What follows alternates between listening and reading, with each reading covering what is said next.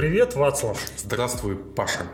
Расскажи, как тебя зовут на самом деле? Меня зовут Вацлав. Я, давай представлюсь для начала. Я Вацлав Селинский, я руководитель проектов в IT-компании, кандидат экономических наук.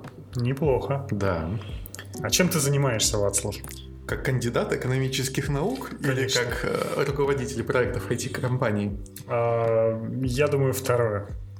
А второй у нас Но не кандидат. Хорошо. Как э, менеджер, как руководитель проектов, я руковожу проектами. Я занимаюсь их анбордингом, я занимаюсь их посадкой, я занимаюсь общением с клиентами и налаживанием процессов. А что это включает? Вот, в налаживание процессов. Налаживание процессов – это построение методологии, по которой мы можем работать, для того, чтобы улучшить результаты, получаемые командой. Ты, ты точно кандидат экономических наук, Ну да. судя по тому, как ты говоришь. Конъюнктурно? Да. А вообще, зачем нужны проекты? Проекты, ты опять потерял ключевое слово, менеджеры. Как и любые менеджеры, необходимо а. руководить и б. нести ответственность.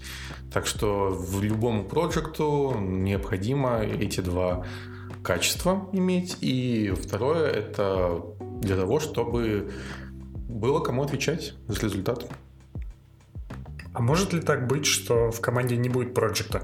Конечно. А кто тогда возьмет на себя эти функции? Кто захочет. Но если коротко, самый инициативный может на себя это взять. Все зависит от культуры компании, от э, уже традиций, привычек команды. Но вообще обычно тимлид прекрасно с этим может справляться, но справляться он с этим будет только до определенного момента. Например, когда становится уже невыносимо тянуть все эти э, функции, все эти обязанности, и когда уже становится понятно, что нам необходимо заниматься оптимизацией, выжимать максимальный результат. А мы можем выжимать максимальный результат только тогда, когда каждый занимается своим делом. Слушай, а вот если отстраниться, насколько проекты универсальны? Насколько тебе просто поменять работу будет? Вот я знаю, что разработчикам там, ну, поменять, особенно если ты опытный разработчик, там, ты можешь поменять работу там, ну, за две недели, за три, ну, за месяц. Насколько-то это просто сделать э, проектом? Но опять же, это зависит от э, специфики и от индустрии. То есть я прямо сейчас не могу уйти в проект Не менеджера. говори, не говори никому. Ну, в смысле, что э, ты себя этим самым сейчас подставляешь, потому что вдруг твой руководитель услышит этот подкаст, и если он узнает, что ты не можешь уйти, он как бы на тебя может надавить. Это инструмент для давления. Ты что? Пусть давит, я нисколько не скрываю, что я не могу идти э, сейчас э, работать проект менеджером работать где-нибудь на автовазе или э, в Тойоте. Ну, потому что это уже немножечко другое. Это производственный менеджмент. Я не могу идти сейчас строить квартиры, дома, потому что у меня нету ни соответствующих знаний, ни компетенции, ни опыта.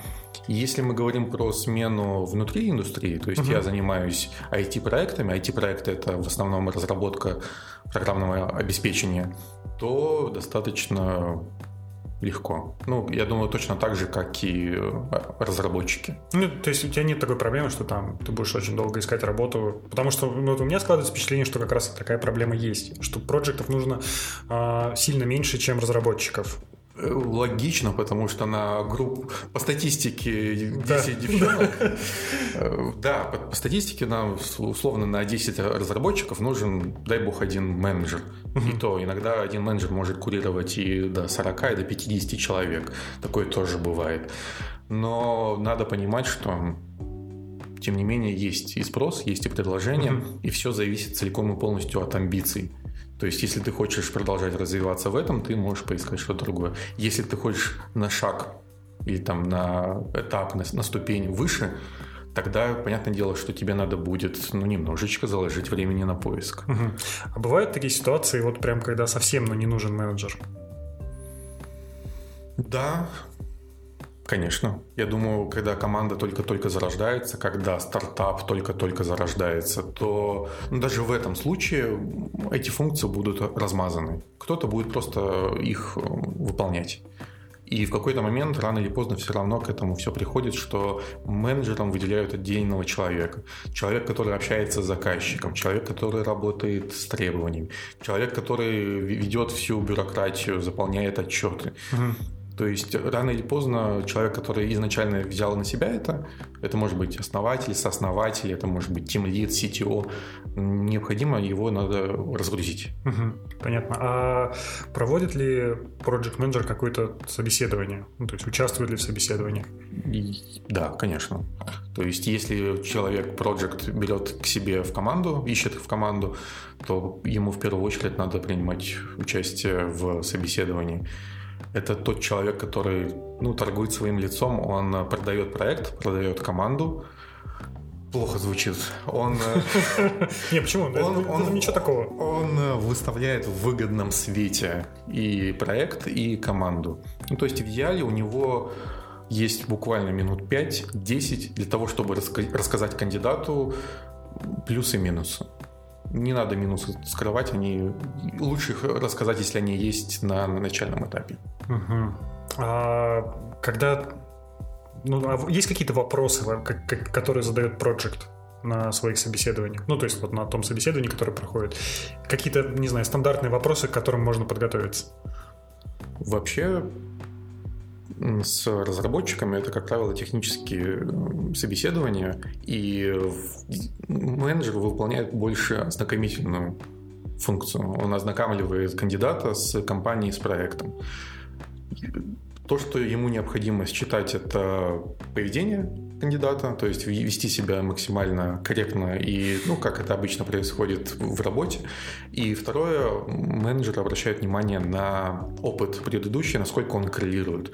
То есть mm. надо понимать, что ожидания кандидата, они тоже учитываются уже с самого начала разговора, насколько ему это будет интересно продолжать карьеру в этом проекте или в этой команде. А как вот можно ну, не знаю, мотивировать людей, чтобы они... Вот ты вот нанял его, все замечательно, Э, как можно мотивировать его продолжать заниматься вот этим проектом? И, как, во-первых, как можно определить, что он будет этим заниматься? Угу.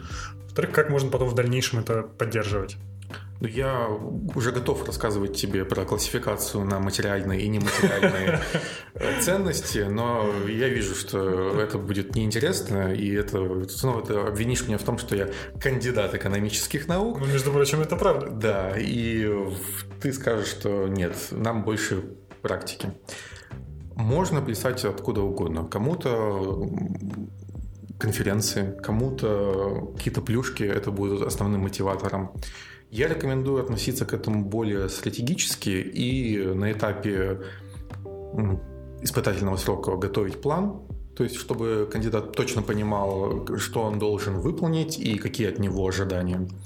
И после успешного прохождения испытательного срока это создание персонального плана развития. То есть привлекается технический эксперт, обсуждается, чем было бы интересно заниматься сотруднику, что нам важно для проекта, что нам важно для, ком- для компании. И все это можно грамотно приоритизировать, и технический эксперт выдает рекомендации, что, какие материалы можно изучить, какие курсы прочитать, послушать, записаться и так далее. А от проекта, простите, что нужно? Project должен этот процесс инициировать. Project должен координировать этот процесс. Project должен проводить тет с либо другие встречи с э, кандидатами и с сотрудниками для общения и выявления тех или иных недовольств или наоборот там, желания расти и так далее. И в том числе проекту необходимо отчитываться за своих сотрудников. Угу. То есть проходит квартал и в идеале на ежеквартальной основе говорить, какие успехи, какие у нас неудачи. И если мы берем, открываем любой план развития на любого сотрудника, сказать, мы идем по нему или мы на него благополучно забили. Если забили, то почему? Возможно, нам надо заново его пересоздать. То есть мы поняли, что ну, такое бывает. Сотруднику не интересен на этот стек, проект э, условно закрылся, и надо нам снова сесть. Да, это труд mm-hmm. затратно, это требует и вовлечения технических экспертов, синеров и менеджмента компании, но это очень позитивно влияет на на будущее сотрудника. А, я сейчас попытаюсь вывести тебя на, на, этот, на этот ответ, угу. а, связанный как раз именно с планом. А, как вообще кому обращаться для, для повышения? Ну, то есть вот ты хочешь, тебе не хватает денег, ну, условно, или каких-то других ценностей. Угу. У тебя изменились потребности, не знаю, ну, что-то что поменялось. А, нужно ли обращаться к менеджеру или нужно куда-то к какому-то другому человеку идти? Я рекомендую с этим вопросом в первую очередь обратиться к менеджеру. Менеджер – это тот человек, который знает культуру компании. В случае, если он не в компетенции решить этот вопрос, он подскажет или перенаправит, или доведет эту информацию до соответствующих лиц. Это может быть менеджмент более высокий, Э, это может быть технический директор, это может быть HR-директор, или это вообще может быть собственник компании. А что нужно, чтобы вот получить это повышение? Нужно в идеале об этом заявить. Ну, логично. И обосновать. А чтобы обосновать его? Чтобы обосновать, нужно разложить по полочкам что изменилось в твоей работе? Что изменилось в твоих навыках? Подвожу тебя к плану. Что изменилось? Да, план это очень, хороший инструмент, когда ты говоришь, что вы сделали мне план, и спустя полгода или там спустя год э, ты показываешь, что вот у нас был план. Из этого плана я выполнил 90%. Угу. Все успешно, я выполнил и цели внутри команды, я выполнил цели проекта, я выполнил цели компании. Я сейчас специалист более опытный, чем был год назад, угу. благодаря вам, но я готов принимать на себя новые задачи, новые обязанности. Так что давайте подумаем. Или будем думать и расставаться. Мне кажется, второе, вот это, вот это последнее, это не очень такое. Это не очень, но... Ну, просто это в голове надо держать. Каждый должен, да, иметь в голове, что рано или поздно этот аргумент может всплыть, поэтому... А что делать, если ну, так случилось, что для тебя не составили такого плана. Угу. И вот, ну, ну, не повезло тебе с менеджером, но вот он не, не побеспокоился об этом. Что делать? Можно намекнуть об этом менеджеру. А если он вообще прям такой... Если он открещивается от этого, ну, можно... Прям плохой менеджер вообще. Так, когда вопрос в том, что, что делать с плохим менеджером или как получить план, э, минуя менеджера? А, я не знаю, на самом деле. То есть вопрос в том, чтобы как получить эм, повышение, если у тебя нет этого плана. Угу. Ну, я рекомендую работать выполнять свою работу, и только в случае, если эта работа остается неоцененной, если только тебе не позволяют в полной мере взять на себя все функции, и обязанности. Только в этом случае уже что-то предпринимать. Так, любая хорошая и качественная работа, она всегда найдет отклик.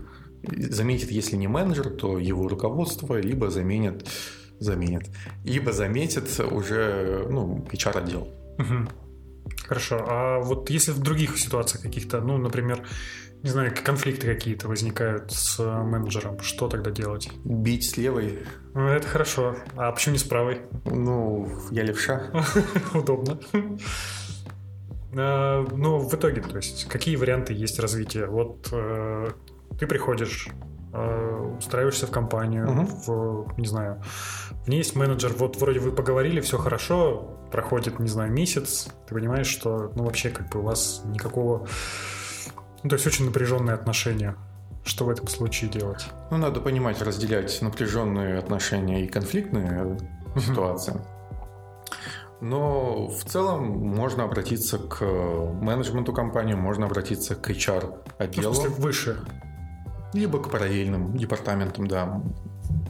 Опция сменить проект, уйти к другому менеджеру. Всегда есть опция уйти из компании. Это, я считаю, это фиаско всегда, когда mm-hmm. человек уходит из компании. Для менеджмента это очень хороший повод сесть и подумать, что мы сделали не так. Провести ретроспективу в таком случае.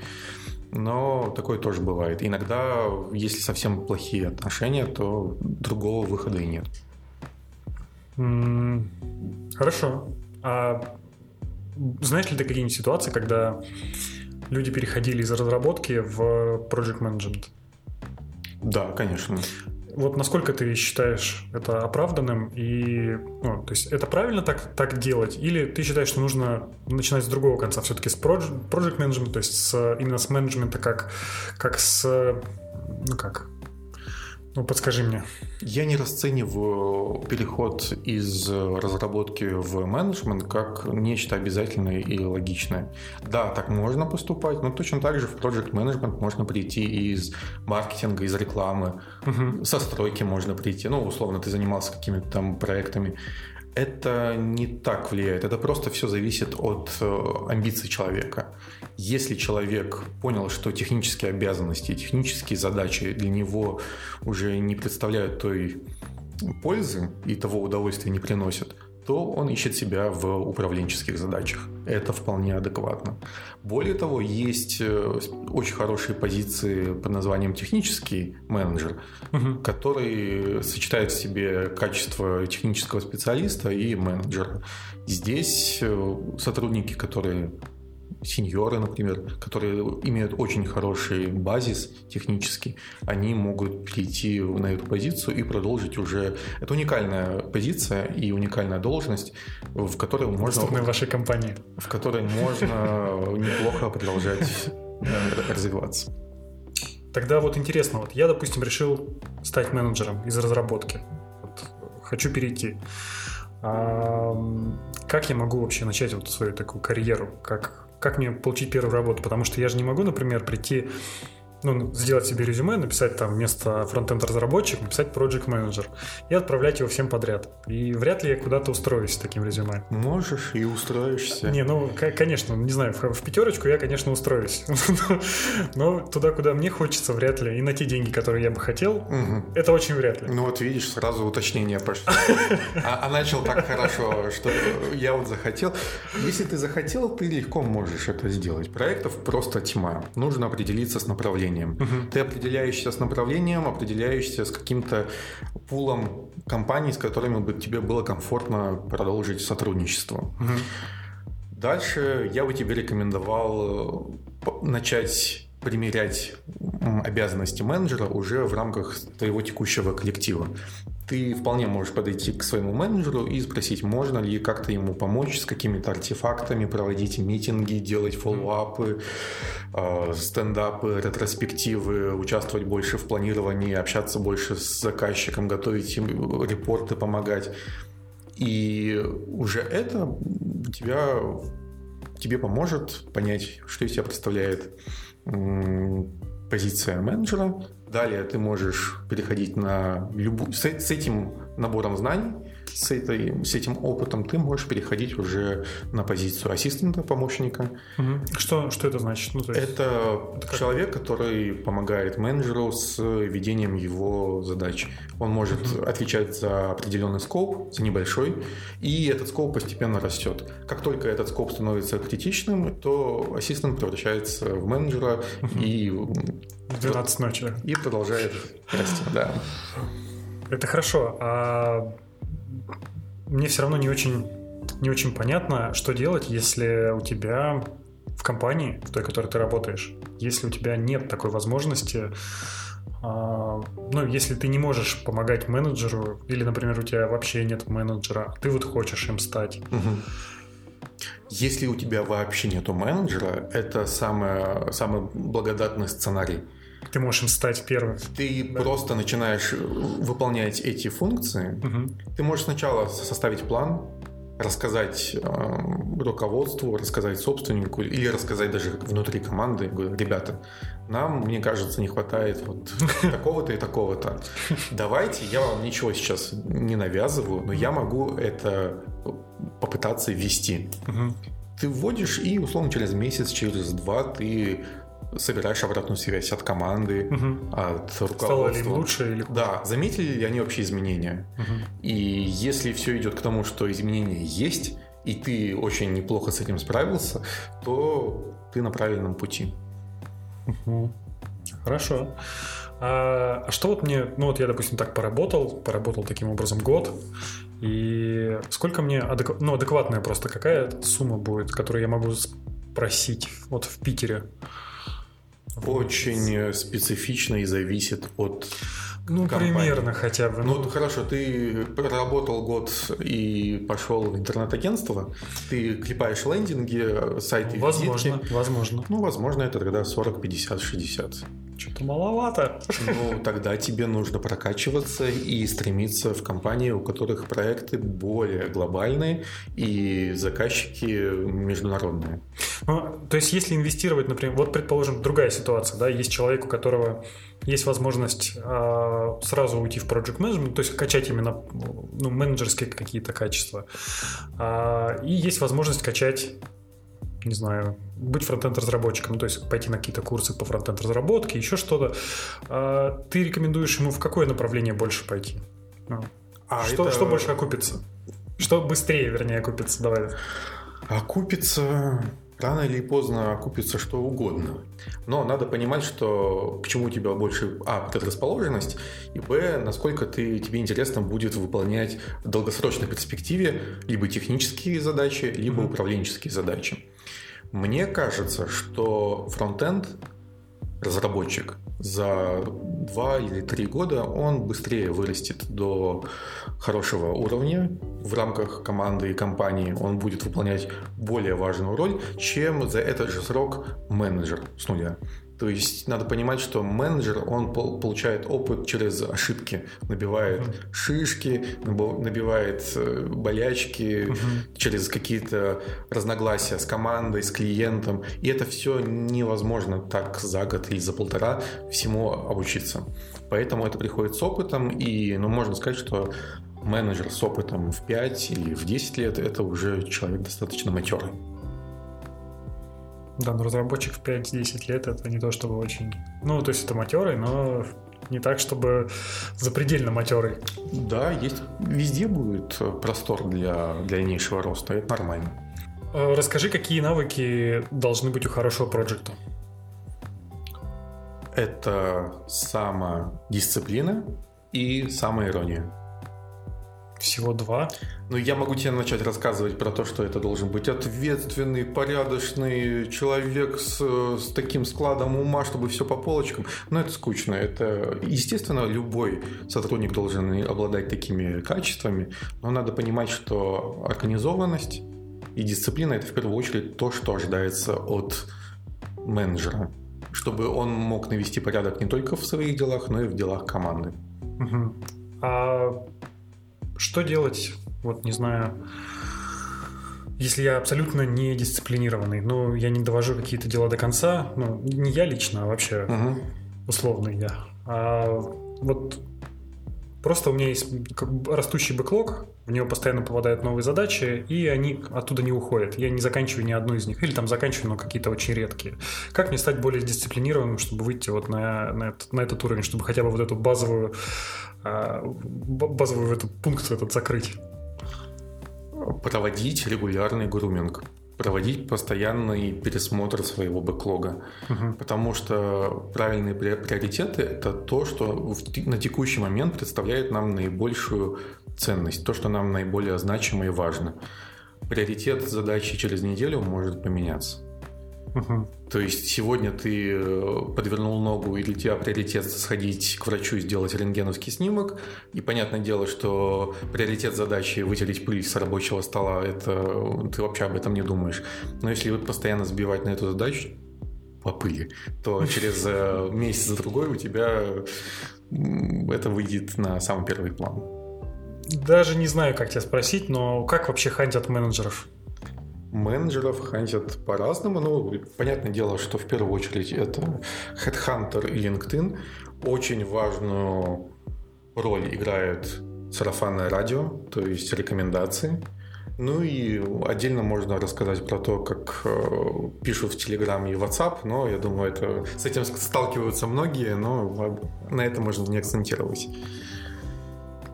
Ну, звучит как, как у всех примерно. А, да, у нас нету отдельной соцсети PM, PM Network. Не, я, я ожидал, что будет, типа, знаешь, какого-то типа Тиндера, который ты там выбираешь. И, и ты лайкаешь. Да. Нет, а, не так? К слову, подобное планировали сделать. Несколько лет назад запускали такое приложение, оно называлось... Монстр? Нет, оно... Ты выбирал, с кем сходить на ланч. То есть это для бизнесменов, что ты хочешь провести свой досуг, у тебя буквально есть час-другой, ты хочешь его максимально полезно провести, встретиться с каким-то Тоже с другим бизнесменом. да, интересным человеком. Но понятное дело, что все это превратилось в Тиндер. Мгм. Понятно. Вот как ист- история становления Тиндера. А, окей, ладно, от- отвлеклись. А, какие советы ты можешь дать начинающим проектам? Первое – это подумать об индустрии, выбрать направление, в чем хотелось бы развиваться. То есть это разработка софта. Если разработка программного обеспечения, то надо выбрать масштаб. Это может быть э, интернет-агентство, это может быть э, аутсорсинговая компания, это может быть продуктовая компания. Я бы рекомендовал еще сотрудникам будущим быть теоретически подкованными. Это пройти хотя бы минимальные курсы, прочитать минимальную литературу. Эм, Далеко ходить не надо. Сейчас многие IT-компании, они прямо уже готовят целенаправленно э, в кейсы, готовят уже Мгм. онлайн программы для, для вот этой вот позиции. Ну и надо понимать, что человек тот сможет добиться многого, кто открыт к изменениям. То есть не надо упираться в какие-то свои рамки, надо понимать, что можно расти, и расти всегда есть куда. А, Спасибо тебе большое. Было очень приятно с тобой пообщаться. Спасибо. Может быть, у тебя есть какие-то вопросы? А сам ты хотел быть менеджером? Или сейчас, может, планируешь стать? Это очень сложный вопрос, потому что, мне кажется, это неизбежный путь развития любого э, программиста. Да ты не про любого программиста мне говори. Ты Не, ну я про то, что скажи. это в любом случае неизбежный путь. Вот я о чем. Что у тебя есть всего несколько точек, куда ты можешь расти. И это либо в техническую сторону, и в перспективе ты CTO, либо это в не техническую, то есть менеджерскую, в историю про людей, про управление. И это, соответственно, проект, и дальше уже там выше, ну, куда, куда тебе дадут. То есть там направление, получается, руководитель департамента, руководитель, не знаю, целого какого-то кластера чего-то. Ну, вот, вот такое вот. Так что да, да, скорее всего, что-то такое, это мне было бы интересно. Спасибо. Спасибо, что позвал. Надумаешь все-таки становиться менеджером, зови, Хорошо. помогу Хорошо. прособеседоваться. Ну все, пока. Давай, пока.